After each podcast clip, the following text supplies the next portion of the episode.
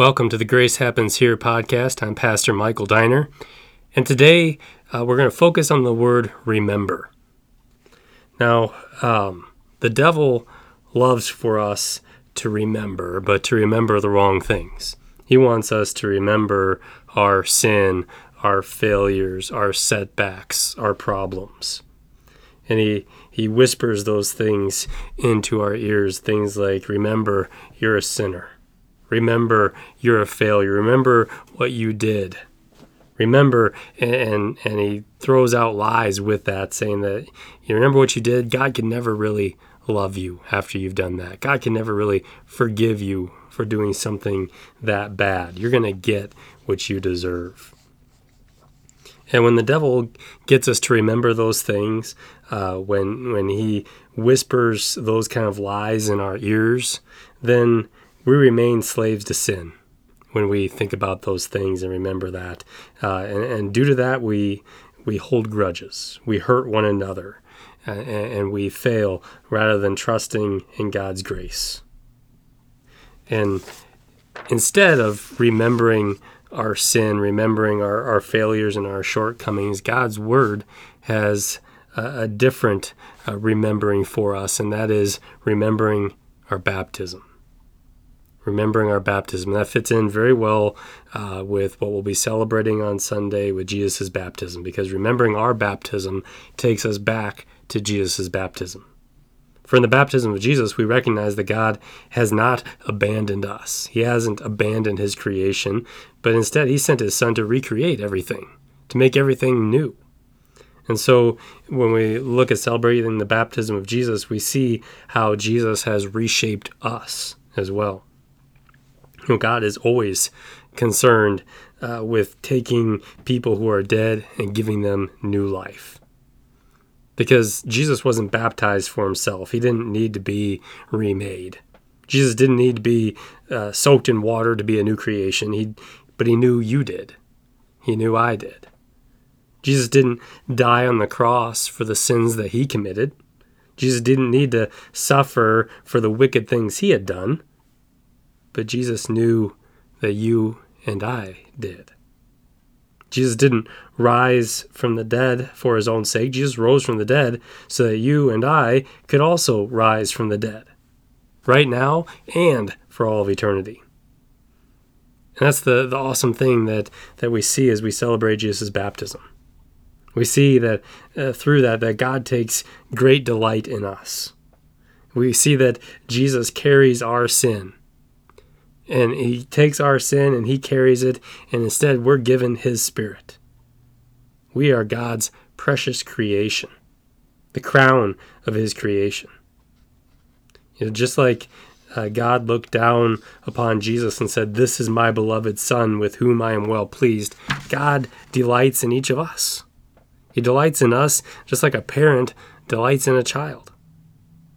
In the baptism of Jesus, we see God's guarantee that his own Son, his only Son, will carry our sin to the cross. He'll carry our past, our failures, our guilt, all of it. He'll carry it on his back so that sin would no longer separate us from our Heavenly Father, so that we would be his beloved children for all of eternity. And in our baptism, the same Spirit lives in our hearts. The same Spirit that was found in creation, the same Spirit found in the prophets, the same Spirit who filled Jesus is the very same Spirit who fills us. And the Holy Spirit, He brings about change in our lives. The Holy Spirit gives you and me power and gentleness to meet our daily challenges to face those challenges within your marriage, to face challenges with raising children, to face challenges of your parents aging or maybe even your own aging and facing of death. Uh, whatever challenges you face, the, the Holy Spirit gives us the power to face those things. The Holy, the Holy Spirit gives us the presence of God's living word that, that has the power to create, that has the power to recreate. And so uh, when we celebrate Jesus' baptism uh, this Sunday, we also celebrate the fact that we have been baptized, that we have been united to Christ through baptism. We have been remade to be God's eternal children. God hasn't and will never abandon you. You have that promise that is sure and certain.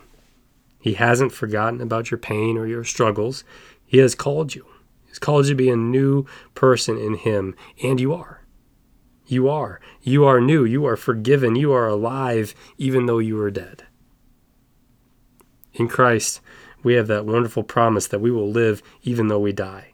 The devil has tried so hard throughout history to destroy God's creation, but failed. He's failed because God has not abandoned you. God has not abandoned us.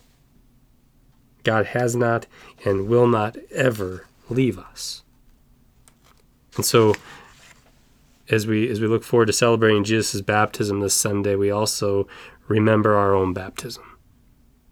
So I encourage you, remember your baptism, not just this Sunday, but every single day of your life. Remember your baptism.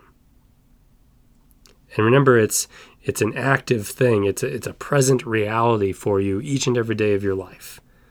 Because we say, I am baptized, not I was baptized, I am. It's a present, ongoing reality for you each and every day of your life. And that's good news. That's good news because daily we go out and we battle with sin and our, our struggles and our problems. We battle with death and the power of the devil. We face all these obstacles and, and enemies. But in the face of all of it, we can boldly proclaim, I am baptized. I am baptized into Christ.